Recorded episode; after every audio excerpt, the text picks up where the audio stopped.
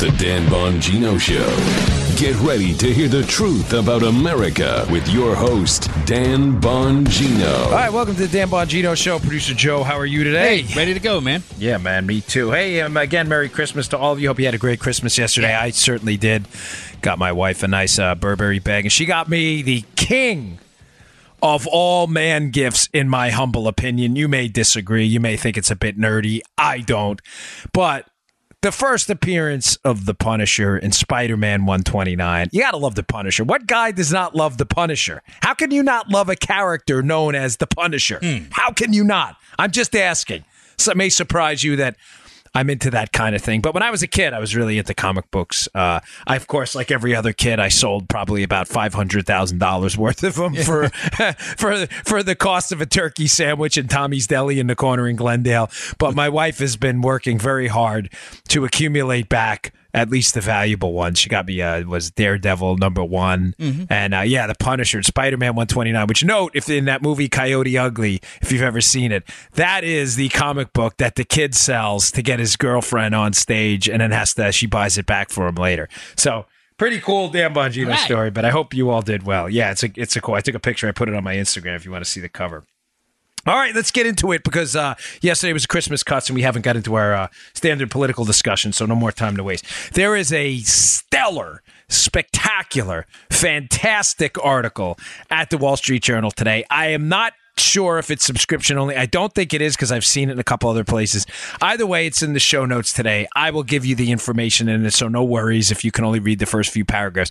But it is spectacular, and it is about uh, Obamacare. And I, again, I know this is this constantly comes up, this constant theme, but it just the article just thoroughly eviscerates again additional talking points put out by Democrats that are in fact not true, are lies, are manipulative, deceptive, and are just designed to make you believe that somehow this thing has just an, an, an ounce of success left in it when it doesn't. So two talking points I've heard repeatedly on the on the news channels, the cable news channels from talking heads repeatedly that mm-hmm. these people know isn't true. Mm-hmm. To defend this disaster, Joe, one of them is about how successful it's been b- with regards to improving overall health, and that we'll get to in a second. But the second one is more pernicious because it requires an intentional manipulation of data for you to believe it's true. One of them you've heard, Joe, and you've heard this before in the show, is them saying, well, it's controlled overall healthcare spending because the arc, the spending arc, has gone down since Obamacare was implemented. No,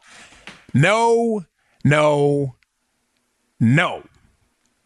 I've repeatedly debunked this nonsense, but I must say, um, James Freeman in the Journal does a much better job. I have to throw myself under the bus here a minute. Does a much better job of making this elegant and simple and showing you why that's true. So just to repeat, the talking point by the left is overall healthcare spending has declined ever since Obamacare passed, and therefore it's been an unbelievable success. Now, most of you know that's not true just by getting your bills in the mail, right, Joe? Yeah. You're like, uh, what? Come again? Right. My healthcare bills have gone through the roof since Obamacare passed. Here's the scam. It's nothing more I love than exposing scams. Okay. Here's how they'll start, Joe. They'll say overall healthcare spending uh, was 5.7% uh, a year from uh, 2003 to 2010. This is the liberals talking, okay? So 5.7% a year from 2003 to 2010. Yeah. But since Obamacare, it's been 4.3% from 2010 to 2016. Oh, all right. All right. We lose. Mm-hmm. Liberals win, Joe. Who knew? Who knew, Joe? Who knew that they had controlled healthcare spending to such a degree? There's always a scam. Here it is. Hat tip James Freeman. Folks, this doesn't take into account inflation. Huh? Now, how would that? Yeah, Joe, huh? How would how would that lead to the how how how would that enable you to torture the statistics? Well, if inflation in those years, monetary inflation, was higher from 2003 to 2010, the nominal costs of healthcare are going to appear higher based not on the cost of healthcare, Joe, but just based on the inflation, hmm. the the inflation of the currency. You, you see, I mean, do you see the point I'm making here? Mm-hmm. So, when you actually adjust the numbers for inflation and you use real dollars, not nominal dollars, right? Uh, it- let me give you just a quick example of the difference. Okay. If I were to say to you, using only nominal dollars, Man, housing is so much more expensive now, Joe. When my father bought his house in Selden, uh, you know, whatever, 30 years ago, that house was only, you know, $30,000. Man, that house is $400,000. What, my gosh, what an investment. No, folks, that's the nominal amount. When you adjust it for inflation, yeah, the price of the house went up, but it did not go up to that degree. You get what I'm saying? Yeah. If you were to price that in dollars, the way dollars were priced when they bought the house, the value of the house would probably be a hundred thousand, not four hundred thousand. Right. You get the difference? Yes. Pretty simple, right? Mm-hmm. That's not what the Democrats did in this scam where they said, look, we cut your costs. When you adjust for actual inflation, which was higher from 2003 to 2010, Joe, no, no shocker here at all. By the way, you have that uh, couples retreat yes guy. Cue him up. Oh yeah, I love I that guy. Get him ready. All right, but when you factor in inflation, the 2003 to 2010 numbers, healthcare costs went up 2.6 percent. When you factor in inflation after Obamacare, they went up 2.7 percent. Now, Joe. Hmm. I'm going to ask you a simple question. All right, Dan. Which number is greater, 2.7 mm-hmm. or 2.6? 2.7, Dan. 2.7 wins again. Play couples retreat, yes, guy. Yes. yes. Yes. Yes. Yes. Yoga instructor from couples retreat. Love that guy. I forget who sent that over. Is it Ron P? But good I think him. it is. Yeah. Yeah, he's a good man. We love that. I love that guy. Yes, folks. They didn't factor in inflation. It, that, by the way, they did this intentionally. So again, it's a scam trying to get you to believe that something that's not in fact true, that Obamacare's control costs, um, is a myth. It's nonsense. Now, mm.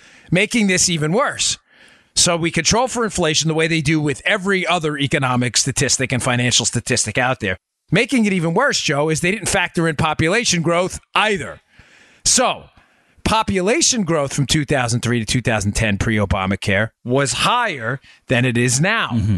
What does that have to do with it? Well, if the number of people spending money is growing at a faster rate prior to Obamacare on health care than it is afterwards, and you don't adjust for that, you're going to get a skewed statistic mm. based just on the number of people spending money on health care, not the cost of the health care itself. Make sense? Mm-hmm. It's like saying, well, population growth and number number of jackets 2003 to 2010 was through the roof number of jacket sales and it slowed down after 2010. Well, did it?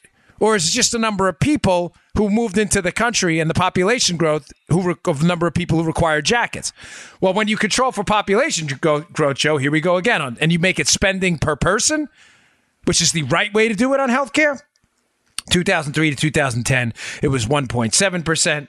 2010 to 2016, it was 1.9%. Yes. uh, 1.9 is greater than 1.7. 1.9, 1.7, 1.9, 1.7. Folks, I, I, I don't, I, again, I, I hate to beat you over the head with this stuff, but I read it this weekend. And I actually emailed myself the article from the journal because I'm like, you can't, you can't trust, you cannot trust anything they tell you. Liberals will say anything, will torture any statistic to get you to believe your eyes are lying to you. Here's one more thing that's troubling, and on a very serious note. Um, my wife brought this up this morning. She was watching a really horrible video about the opioid epidemic in Ohio, and she's like, you know, Dan. She doesn't call me Dan, but she's, you know, she says, um, "This is really you got to watch this. This is so deeply disturbing. I said, man, I'm really glad you brought that up because I was going to address this this morning. A very serious, not to be a Debbie Downer the day after Christmas, but folks, this is the first time in the post Obamacare era. This is the first time since 1962 and 63, Joe, that life expectancy in the United States has declined two years in a row. That's really serious, yeah. folks. I mean, these are these are lives that are being snuffed out. Now, I, I want to be fair here. I, I'm not, neither does the article. This is in that Freeman piece too. Pin this entirely on Obamacare. I think it has a lot to do with it. Don't get me wrong, but it's not entirely Obamacare. There's a good chunk of it. Now you may say, well, why would you even say that? Well, folks, the data bear it out. One of the factors factoring into the uh, decreased life expectancy I mean, that's a staggering number. I mean, d- decreased two years in a row in a society where medical technology is exploding by the day and people are dying earlier. Mm. There's something wrong here, folks. One of the reasons is the increasing use of of drugs, um, opioid drugs, and people getting addicted to them. I'm not, folks. Please, I get it. I understand the overwhelming majority of people use these drugs responsibly. I want to be crystal clear on this. I am not suggesting some massive government invention into the pharmaceutical market. I am not suggesting that at all. Please, so don't email me saying, "Why are you attacking?" You know, I need these for my. Pa-. I I totally understand. I'm just giving you the numbers about people who are not behaving responsibly. Some dying the costs on the, the human cost of this of Obamacare has been dramatic, folks. This is a staggering number. Overdose overdose deaths per capita from drug use have risen twice as much on average between 2013 and 2015 in states that expanded Medicaid. Now, why would that be? Mm.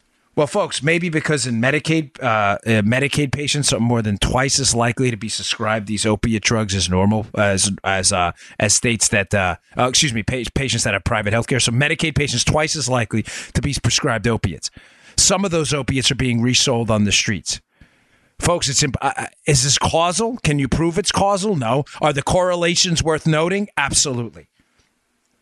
Combine that with the high deductibles Obamacare has put up, uh, you know, laid upon us. And folks, I'm bringing this up because this is going to be the next argument again. Believe me, the Obamacare, getting rid of Obamacare debate has only just begun. After their first failure, I think the Republican caucus is reinvigorated after the tax success. You're going to see this again. You're going to see this Obamacare debate again. The high deductibles, it's forced upon us. People aren't going to the doctor, Joe, because they don't have, you know, their first say five to ten thousand dollars in medical coverage yeah. isn't covered from the deductible. They don't have the out of, out of pocket money. Right. Combine that with the fact that Medicaid patients, Obamacare expanded Medicaid dramatically. In those expansion states, these people are being, being given drugs. Some of them can't manage twice as more, uh, twice as much as uh, people who are on private insurance, and it all makes sense, folks. What's going on? Why life expectancy, especially in these states, is gone down. So just to be clear on this, Obamacare has done nothing to control costs. Costs have gone up when you adjust for population growth and you adjust for inflation. Secondly, not only have costs gone up, life expectancy has gone down. This is the absolute epitome of a failed program. Everything it told you it was going to do, it actually did the opposite. That is stunning. We're going to cut costs. We're going to increase quality. Quality's gone down. People are dying, and costs have gone through the roof. All right. I, again, I don't mean to beat you over the head with Obamacare, but it's a really, really good piece. And it just goes to show you how far the depths of depravity these people will go to lie to you to get you to believe that something's happening. It's not really happening. All right, today's show brought to you by our buddies at My Patriot Supply. We haven't read for these guys in a while, which yeah. is, uh, you know, which is a shame. Yeah, it's a real shame because listen, you need to be prepared, folks. You know, they send over a lot of suggested reads, but I really like to wing this one myself, uh, my Patriot Supply, because it, this product means a lot to me. It does. I, I, you know, I am as a former Secret Service agent and a police officer before that, sometimes seeing the worst society has to offer us, I've always said to myself, gosh, what would happen if we even had three, four weeks of chaos, a massive blackout, an EMP attack? Uh, we were cut off, supply lines were cut off due to a hurricane or a storm. And, you know, I saw it down here in Florida when the grocery store shelves were barren for about a week. You start to say to yourself, gosh, what would you do if this was a month? Folks, you have to have an emergency supply of food. It makes absolutely no sense not to, especially for the cost my pay Patriot Supply will give you. They'll give you a one month supply of emergency food that lasts an astonishing 25 years. That's not 2.5, that's 25 years of stuff lasts. You get it, you stash it. Hopefully, you never need it, but God forbid you need it. Better to have it, not need it, than need it, not have it. Go to preparewithdan.com. That's preparewithdan.com. Pick up your one month supply of emergency food today. It's just $99. Folks, $99. This is a perfect time after the holidays. You got a gift card out there. Go prepare yourself. Get it, stick it in your closet. God forbid you need this stuff. It is an insurance policy for 25 years, so you never have to look your kids in the face if, God forbid, there's a food crisis and say, we don't have any food left. Go pick it up. I've got tons of it. I buy it from them.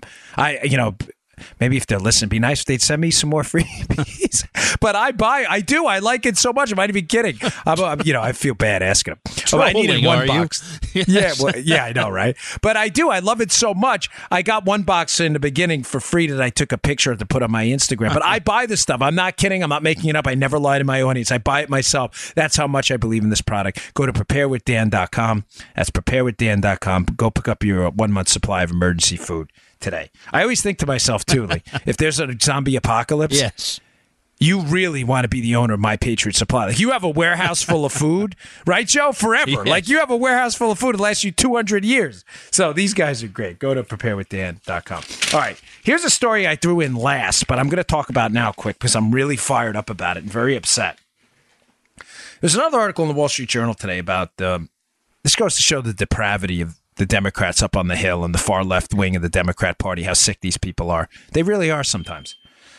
Not talking about all Democrats. I mean the far left wing.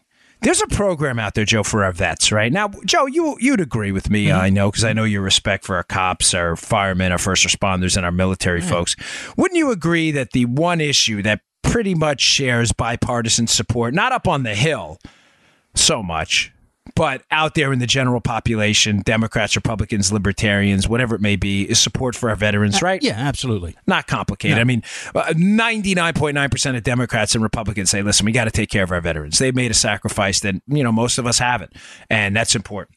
Well, there's a program out there that was instituted under the Obama administration uh, called the it's a choice program. And what it enables veterans to do who need health care is to escape the bureaucracy of the VA and subject to certain rules, they can seek health care outside of the VA network. The VA is a series of, of hospitals, uh, the Veterans Administration, where vets can go for care.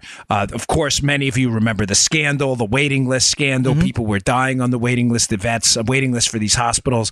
And these hospitals, I, uh, I firmly believe, are are not doing their jobs. I'm not knocking the personnel there. I'm just saying they're not getting the job done. It is a third party payer system managed by the government. It is single payer healthcare at its worst. I'm sure the people there are very good. I'm sure the people there genuinely care about the vets, but the system designed, they designed for veterans healthcare is not conducive to supporting vets. It's conducive to supporting the bureaucracy. It is not a free market run institution. When it's not free market run, the consumer is not your primary interest. The government is because that's where you get your funding. Now, the scandal that happened at the VA was real. Even Obama had to make a change.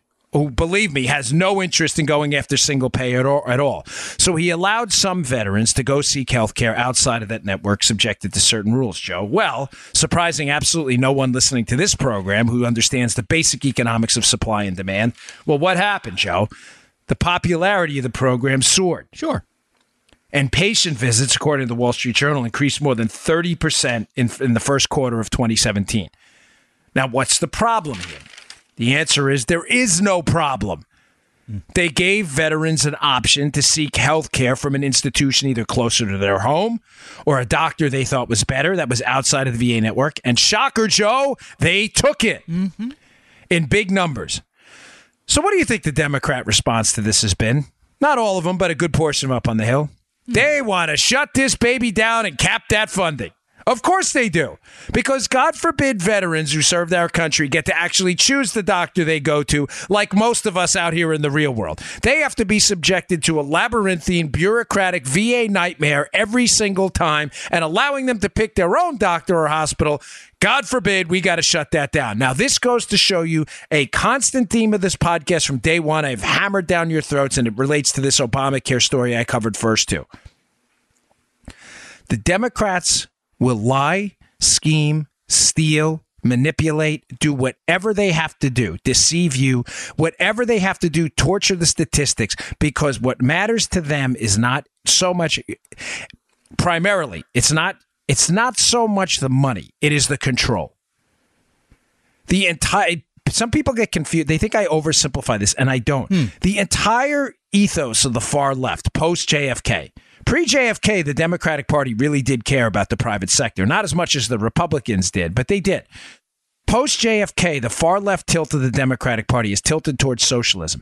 The one key component of socialism, the defining feature of socialism, is the government control of the means of production.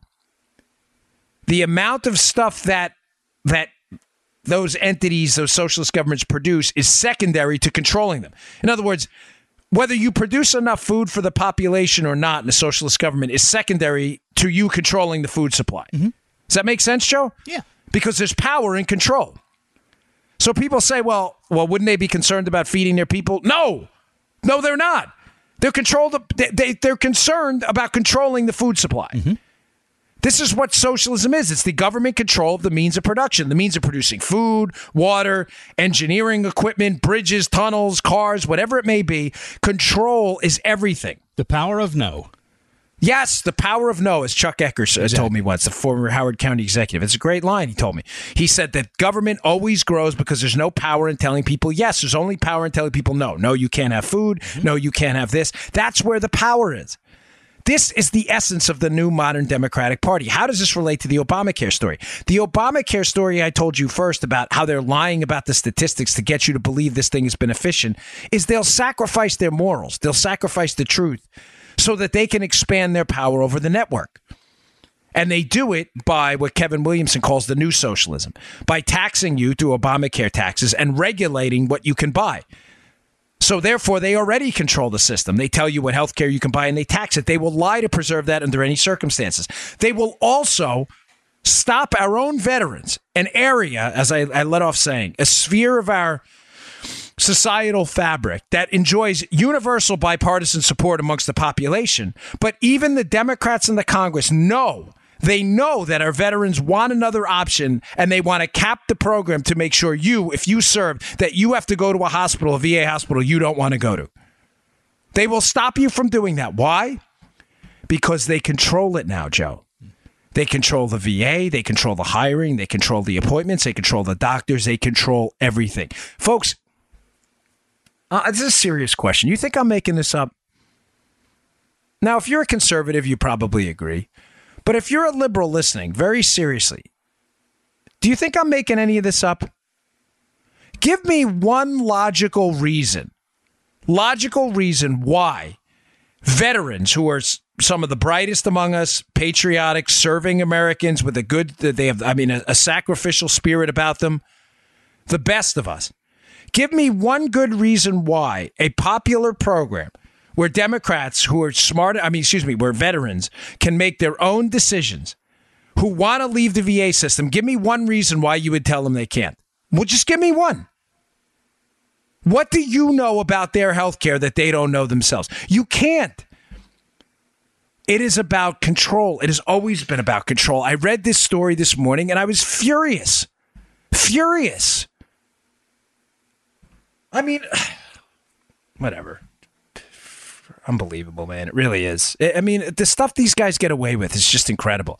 And nobody ever calls them on it. It's just frustrating. Speaking of which, by the way, a uh, hat tip to one of our regular listeners, uh, Ben S., who uh, I had mentioned a clip. You have that clip ready, Joe? Yeah, man. I had the, Joe was kind enough to cut it for us this morning. I had mentioned the clip this past week about, and I think it was a Friday or Thursday show, a clip uh, involving Thomas Sowell and a Pennsylvania bureaucrat from years ago. And I mentioned it as an example of how Democrats will constantly manipulate the argument, lie, and torture statistics. And when they get called out, they really have nothing to say. And Ben sent the clip over from YouTube, this Thomas Sowell clip. Let me just set this up for you quick. It's about a minute, just so you use those are pretty long cuts for, and Joe knows that. But I didn't want to cut it in half like we would typically do because it's not live radio and you can listen through it. But it's about a minute cut, and just to start it off, it opens up with this this woman, this this liberal bureaucrat from Pennsylvania. This is from years ago, by the way. Uh, I think it was, gosh, the seventies. It was it was a really long time ago. But it's a wonderful piece, and listen to how the woman tries to torture and uh, uh torture her, logically torture her way through an argument. Her argument is they're debating the benefits of welfare, standard welfare. You know, cutting people checks for not working. I mean, essentially, it's what it is. You call it a safety net, but that's what the program does. Um, you know, when you, when you work, you lose a lot of the benefits. So she's trying to defend welfare and make some absurd points. And then Thomas Sowell interjects afterwards and just chops her down. Play the cut. You have a whole group of people who are the single female head of a household. And yes, cut off welfare tomorrow. What will they do? What will be their immediate response? At what price to their small children and to their uh, um, middle aged children. Uh, yes, they'll get a job. In fact, the statistics show that women, in fact, are the most successful through the employment program. But what has to supplement that typically is the provision of some kind of daycare arrangement. either the individual woman has to earn enough money to be able to pay privately for her daycare, or in fact she is, quote, subsidized through this insidious, uh, corrupting program, set of programs run by the federal government, which in fact makes her employable and a taxpayer. Uh, it's a, it's an interesting uh, notion of trying to get people in a productive mode. Tom Sowell. It's incredible the, the way you start the story in the middle, uh, as if there's a predestined amount of poverty, a predestined amount of unemployment, and that the welfare system is not itself in any way responsible There for is that. a predestined 20% of the bottom half of the population. I, I have never. uh, well, th- that's always been true. and I- There's going to be I think- I think any 20% at the bottom. with you- with you. It's also true that 20% of the bottom population doesn't have to be living on the government and ruled by the government. Yes.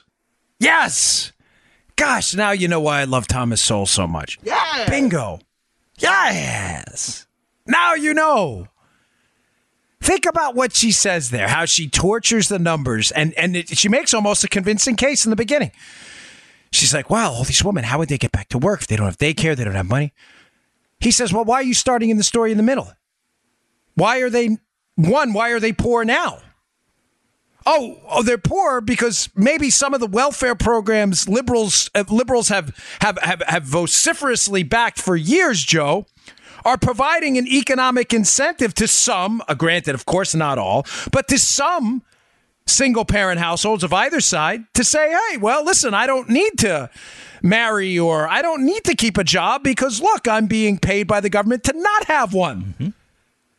It's a fascinating argument. She starts in the middle of the story, never starts in the beginning about how we got to the poverty chapter. She's like, well, women are poor. How would they get back to work if they didn't have these government benefits in the daycare? Yeah, but how did they get poor? That's chapter one through six. Beau- beautiful point. She, by the way, but she completely ignores. Okay. Yeah, I know. Secondly, she does. She, she Yeah. just glosses right over it. Secondly, Thomas Sowell brings up a great point. When you this is again how the left tortures data, just like the Obamacare story. She says, "Well, there's always going to be a bottom twenty percent." Now you hear that and you're like, "Yes, that's right. There's always going to be poor people. Always, always going to be a bottom twenty percent." Thomas Sowell, by the way, Friedman, Milton Friedman's on the panel too, which makes it such a great, uh, great debate. And I'm going to put the link to this debate, by the way, the entire debate in the show notes at bongino.com today. So if you join my email list at bongino.com, I'll email to you. Please join my email list. It really helps us a lot uh, get our message out there and get these great articles out there and this piece today. Watch the whole thing. But Joe, think about what she just said. There's a bottom 20%, which makes you believe, Joe, that what, two out of 10 people, you know, uh, that two out of every 10 people are really poor and need help. But Sowell brings up another uh, uh, uh, really, I don't even want to say a great point, just a common sense point that this, this liberal seems to forget. Of course, there's going to be a bottom 20%. How mathematically does that work out otherwise? If you have, Joe, I, I don't know if you see where I'm going with this, but let me make this real simple. If you have 10 people in a room in a rich country, super rich, the top guy, number one, makes 10 million a year. Number two makes 9 million. Number three makes 8 million. Number four, you go down the list, five million, you know, uh, whatever it is, and you get the five, six, seven. Number eight makes five hundred thousand. Number nine makes two hundred thousand, and number ten makes one hundred and fifty a year. Is there a bottom twenty percent in that room? Yeah, there sure is. There sure is, but the guy at the bottom makes one hundred fifty thousand a year. Sold just listen to the clip again. Rewind the podcast and listen to it again. He makes an elegant point about how Democrats torture statistics when they say the bottom twenty percent. They're assuming, assuming because they start the story in the middle that the people at the bottom are in fact poor. When Sowell says no, that's just a mathematical tautology. Of course, there's going to be a bottom twenty percent. But the bottom 20% don't have to be poor. You- Now you see the point he was trying to make by saying, when he says to the woman, you're assuming there's a predestined amount of poverty. Just because there's a bottom 20% of earners doesn't mean they have to be poor. Yeah, and to be honest, that got by me. It did. It, I, it, I know it probably gets by a lot of people, Yeah. not just you. The point he's trying to make is, a, and if you watch, the, he goes into it in more detail. We just don't have the time on the show. But that's the mathematical point he's trying to make. What she's telling you is a tautological statement. Tautological meaning it's it's it's it's truth on its it's truthful on its face. There's going to be a bottom twenty percent. That's uh, it reminds me of a statement. I forget who said it, but um, was it Meghan McCain, George Will one time, where they're debating on a, on a weekend show, and Meghan McCain says to George Will, like, well, the youth are the future of the Republican Party. And George Will looks at her. It's like, uh, that's a tautological. Of course, I mean, Yeah. th- I'm not, not knocking Meghan McCain. I mean, I get what she was saying. She wasn't, but the statement in itself, when when divorced from the emotion, it you know, it's like saying the youth are young. Yeah. You, you see, Joe? Like saying the bottom 20, there's always going to be a bottom to 20% adds nothing to the argument at all. Zero. The woman who's a liberal is assuming that those bottom 20%, those bottom two out of 10, those bottom 200 out of a 1,000, that they're poor. But they don't have to be. That's the point. You, Joe, you could have 10 earners in a room the top earner makes 10 million, mm-hmm. and the guy at the bottom makes you know 997,000. You could if everybody in between was 997 point you know 100, 997.2, 900 you get what I'm saying? Yeah, yeah, yeah. They're assuming the bottom 20% are poor. This goes this is why folks I included this today because I mentioned it last week and Ben was kind enough to send a clip over which he found on YouTube. But with regards to my opening debate on Obamacare and the point on the VA, how the Democrats rarely, if ever, the ones up on the Hill will tell you the truth on anything and be skeptical. Be skeptical of the statistics they throw out there if they don't make sense. If someone says to you, oh, the bottom 20% are poor, you're like, wow, they're so poor. We do have to help the bottom 20%. Well, why? Why are they poor? Oh, because you started the story in the middle of the book and assumed that the bottom 20% of earners were somehow making a dollar a year. It doesn't have to be that way. And I think, if I may, for a moment, I don't do a lot of self congratulatory nonsense. But I think one of the things that makes our podcast a little different is Joe and I do spend a lot of time on facts and data and debunking stuff. Mm-hmm. And I get it. I understand why a lot of other. I'm not. A lot, there are a lot of very, very intelligent conservative hosts out there. Believe me, I know many of them personally. I just think they. get- they I and Joe, you may agree with me. You've been in this business a long time. Yeah, I heard a lot. Yeah. Wouldn't you say that I think they're under the m- misconception, they're living under the misconception that the conservative audience is going to be bored by facts and data? Mm. I entirely disagree. Joe, you've seen the feedback. I've sent you the Yeah. emails on the show. The, one of the big things about our show, I think, that separates is we back the stuff up with the actual data from the journalism pieces and from the research out there. And people are like, wow, Sky Bongino's right. I mean, I have been lied to. Like, it's hard to refute that. When you adjust for population, you adjust for inflation, Obamacare spending's gone up. Like, what do your liberal friends say about that? Yeah, well, you know, that's just like uh, your opinion, man.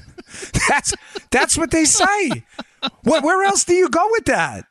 I mean, once you, once your your arguments are thoroughly refuted, where do you go with it? It's either that the dude, or it's like you're a racist. They're, that's typically their other. Oh well, you're definitely a racist, or you hate women, or something, or you know, uh, Muslims, or you're Islamophobic, or phobia, istophobic, phobe. That's all they have. It's really upsetting. All right, today's show also brought to you by uh, buddies at iTarget. Thank you to everybody who has picked up the iTarget Pro system. This is a. I had a guy send me an email this weekend. Uh, he got it for Christmas, and you know who you are, and he hasn't been able to put the thing down since. And the nice part about it is there are things I didn't even think of. He's like, Dan, the great part about the iTarget system, which by the way is a trainer for your firearm to improve your marksmanship. I'll explain what it does in a second, but I didn't even think of this, Joe. He's like, listen, there are things you, you would do in, in live shooting at the range that are you you have a tough time doing that are dangerous, Joe. Like I had mentioned in the Christmas cut show yesterday, doing your, your own personal stress course. Mm-hmm. You know, if you're physically fit enough, go run around, do some jumping jacks and push ups, then get on the iTarget system and see how your training works. Because that's what it's going to be like in a firefight. This guy brought up another great point he's like, I have this system. He goes, and I put it up around my room and stuff in the house where I, God forbid, if I had to defend myself, it would happen. You know, someone broke in your house. Hmm. He's like, and I was shooting around corners and moving the target around. I didn't even think of that. I was like, wow, that's a great idea. Like you could practice in your house in a real situation. Like, where would I go? Where's the cover? Where's the concealment?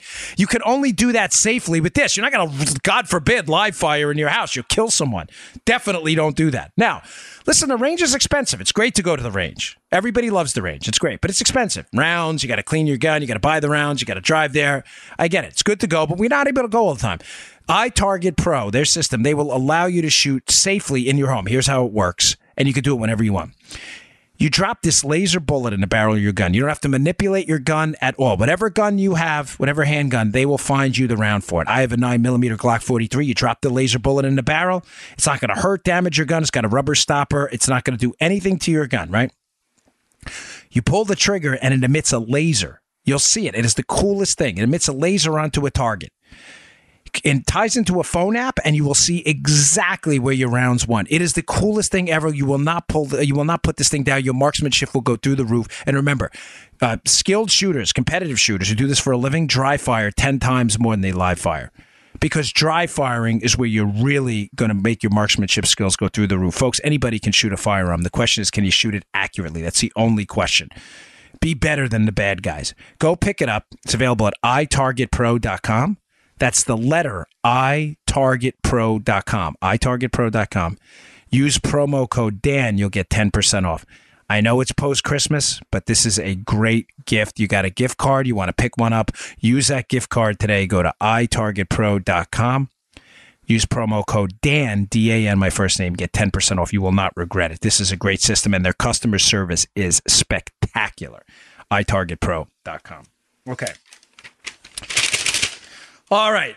Great piece in the show notes today at Powerline Blog. I saw on Ned Ryan's Twitter feed. He's got a really good Twitter feed. I always look at his stuff. Uh, it's a piece by Paul Mirengoff at Powerline Blog. And folks, the Washington Post is freaking out.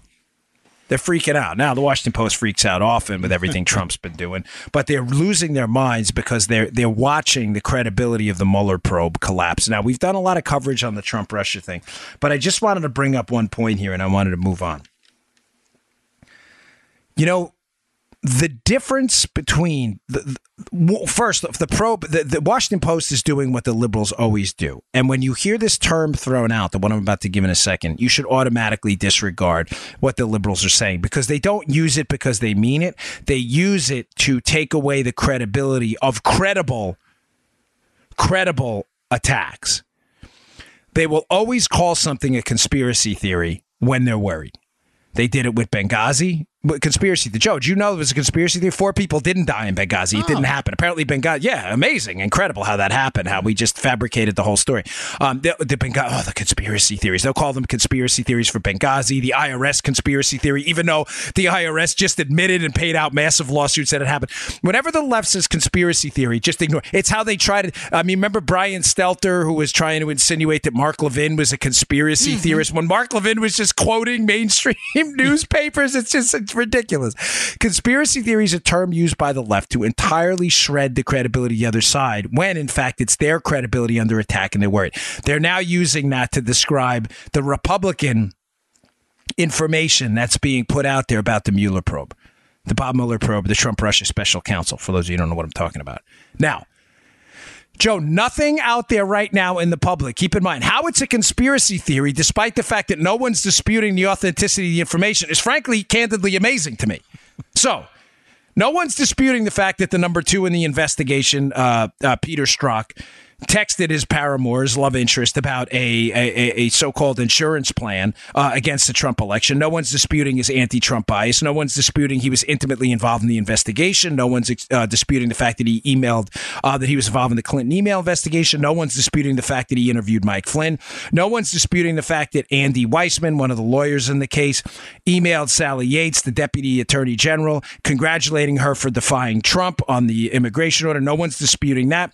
No one's disputing disputing the partisan leaning of the special counsel investigation, with the majority of them being Democrat, in fact, donors. No one's disputing any of this, but the Washington Post wants to call it a conspiracy theory. Now, folks, this is an organized attack, again, by the far left hacks in the media, notably the Washington Compost, the garbage pile known as the Compost, which is a, a, astonishingly a paper that says whose slogan is "Democracy dies in the darkness," as they are the ones turning the lights out. That is fascinating.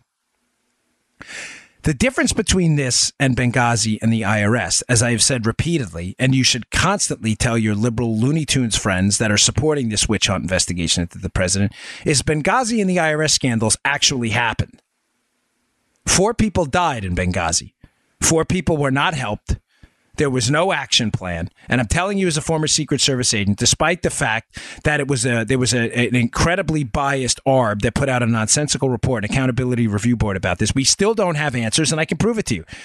Prove to me why no help was sent, where President Obama was the night it happened, and why there was no additional security laid out before. You can't.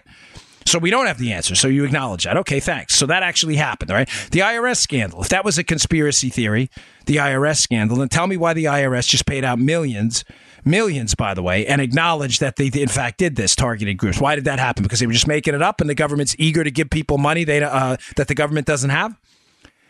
What you can never prove. So we know Benghazi and the IRS actually happened. You can never prove the collusion actually happened with the Russians because you provided absolutely no evidence whatsoever. And all you keep saying is, oh, it's coming. Oh, it's coming. And in this uh, Powerline blog piece, which is in the show notes today, please read it. It's good. It's short and sweet. He makes a great point that the quickest way, Joe, to destroy your credibility in an investigation against the President of the United States or anyone else for that matter is to keep asking the public for patience but never producing a scintilla of evidence of what you're asking for patience for is actually going to happen. You know, it's pretty tough if I were investigating Joe for Martian collusion with the Martians, like there was an invasion coming up, to keep asking you for patience and never produce an ounce of evidence that one, Martians exist, and secondly, Joe's colluding with them. It's a good piece, folks. And I bring it up because this is going to be the new attack now.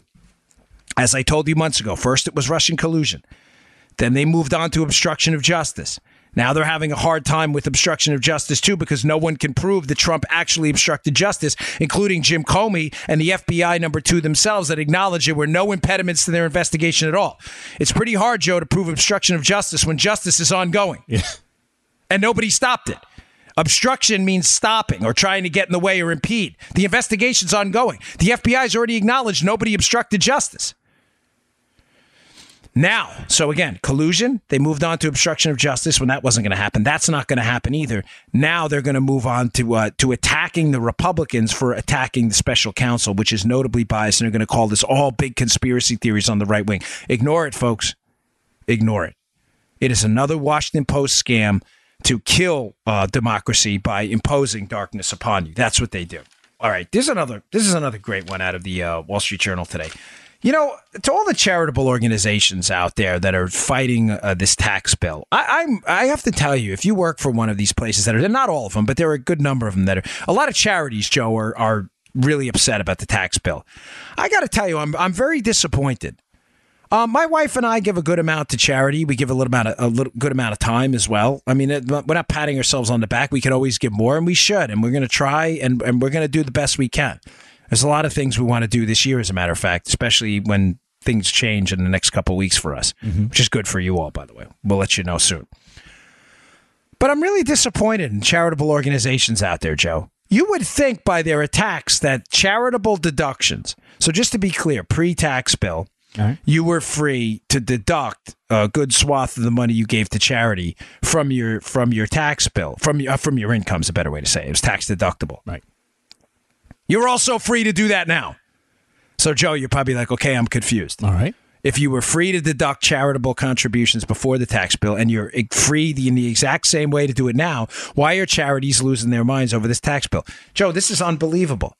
They're upset because the standard deduction in the tax bill doubled for a married couple from twelve to twenty four thousand. Let me explain this to you in a minute. Why this and, and and the total I mean the unbelievably disingenuous attacks by charities. So if you were a married couple before, um, if you itemize, meaning you you listed expenses right in your in your tax bill, and you you said let's say you had a business and you invested in cameras and you wrote off mileage and office space. If you had more than twelve thousand dollars in deductions, you would itemize because the standard deduction, Joe, in other words, the deduction anybody, anywhere, anytime can take if they were married, almost. I don't want to be overly dramatic, but the majority of people could take 12,000 in deductions no matter what. Okay. You understand? Yep. Doesn't matter. Joey, Bobby, Tony, Maria, it doesn't make a difference. If you didn't have, say, $12,000 in business expenses, mileage, office space that you could deduct, it made no sense. Because why? Because you were already getting 12000 mm-hmm. But uh, in deductions, it made no sense by doubling the standard deduction for married couples, which is going to benefit the overwhelming majority of people out there, to $24,000, it now doesn't make it economically and financially sensible, Joe, for you to itemize your expenses if you don't have up to what twenty four thousand because Okay. you're getting that deduction anyway. Right. Some of those deductions were charity. So some of these charitable organizations, astonishingly, are upset. Their point is basically this, Joe. They're hoping you pay higher taxes through a lowered standard deduction so they can be your escape hatch. In other words, doubling the standard deduction, now some people aren't going to donate to charity because in the past, that deduction, that, that charitable deduction, they, the money they gave to charity, they could have deducted. And now most of them aren't going to itemize because they fall under the $24,000 standard deduction. Hmm. So we may lose some money. So let me get this straight. Your point again is that you're hoping we all pay higher taxes. That what? They go back to a lower standard deduction. So most of us get worked over by the tax code so that the only way we can get out of paying said higher taxes is by giving money to you. Now listen, folks, I'm all about charity. But this is the dumbest stance I have ever heard in my entire life. Do you see where they're going with this, Joe? That you're going to save money automatically Yeah. now that in the past you only would have saved by donating to them. Now, what's amazing and a great point they make in the Wall Street Journal piece is how economically stupid this is. One of the record decades for charitable donations, Joe, over the last four or five was the 1980s. Who was in office in the 1980s? Ronald Reagan. Mm-hmm. They said the exact same thing about the Reagan tax cuts. Oh, you're going to cut taxes, therefore people won't need us anymore to get out of paying taxes. Uh, wrong. What happened? The economy exploded. People made boatloads of money in the 80s. And what did they do? They gave good chunks of money, historic chunks of money to, to uh, charities. Folks, come on. I mean, seriously, if you work for one of these charities, is this really where you want to go? Is this really where you want to go? I demand you pay higher taxes so that we can be your only escape lane off the highway, off the high tax highway? Come on, give me a break. That's really silly. I read this piece in the journal today. I was really upset. All these statements by these uh, charitable organizations. Oh, this is Armageddon. This is devastating. Look at what's going to happen. The incentive to give to us, the incentive, the incentive to give to you is to help people. If you're if you're donating to charity only to get out of taxes, you're probably doing it for the wrong reasons. Just I I don't know. I wanted I was very upset about that. All right, uh, tomorrow I got a couple great stories for you as well. One about the uh, Trump red tape. Uh, he has done just an incredible job eliminating red tape. I mean, historic. Wait till I give you the numbers. Historic amounts of red tape and government regulations wiped out. And secondly, I will be on Levin tonight, filling in for Mark. If you want to tune in, go to marklevinshow.com. Be taking some calls if you want to call in as well. It's 877-381-3811 to the Mark Levin Show. All right, folks. Talk to you tomorrow. You just heard the Dan Bongino Show. Get more of Dan online anytime at conservativereview.com. You can also get Dan's podcasts on iTunes or SoundCloud. And follow Dan on Twitter 24 7 at DBongino.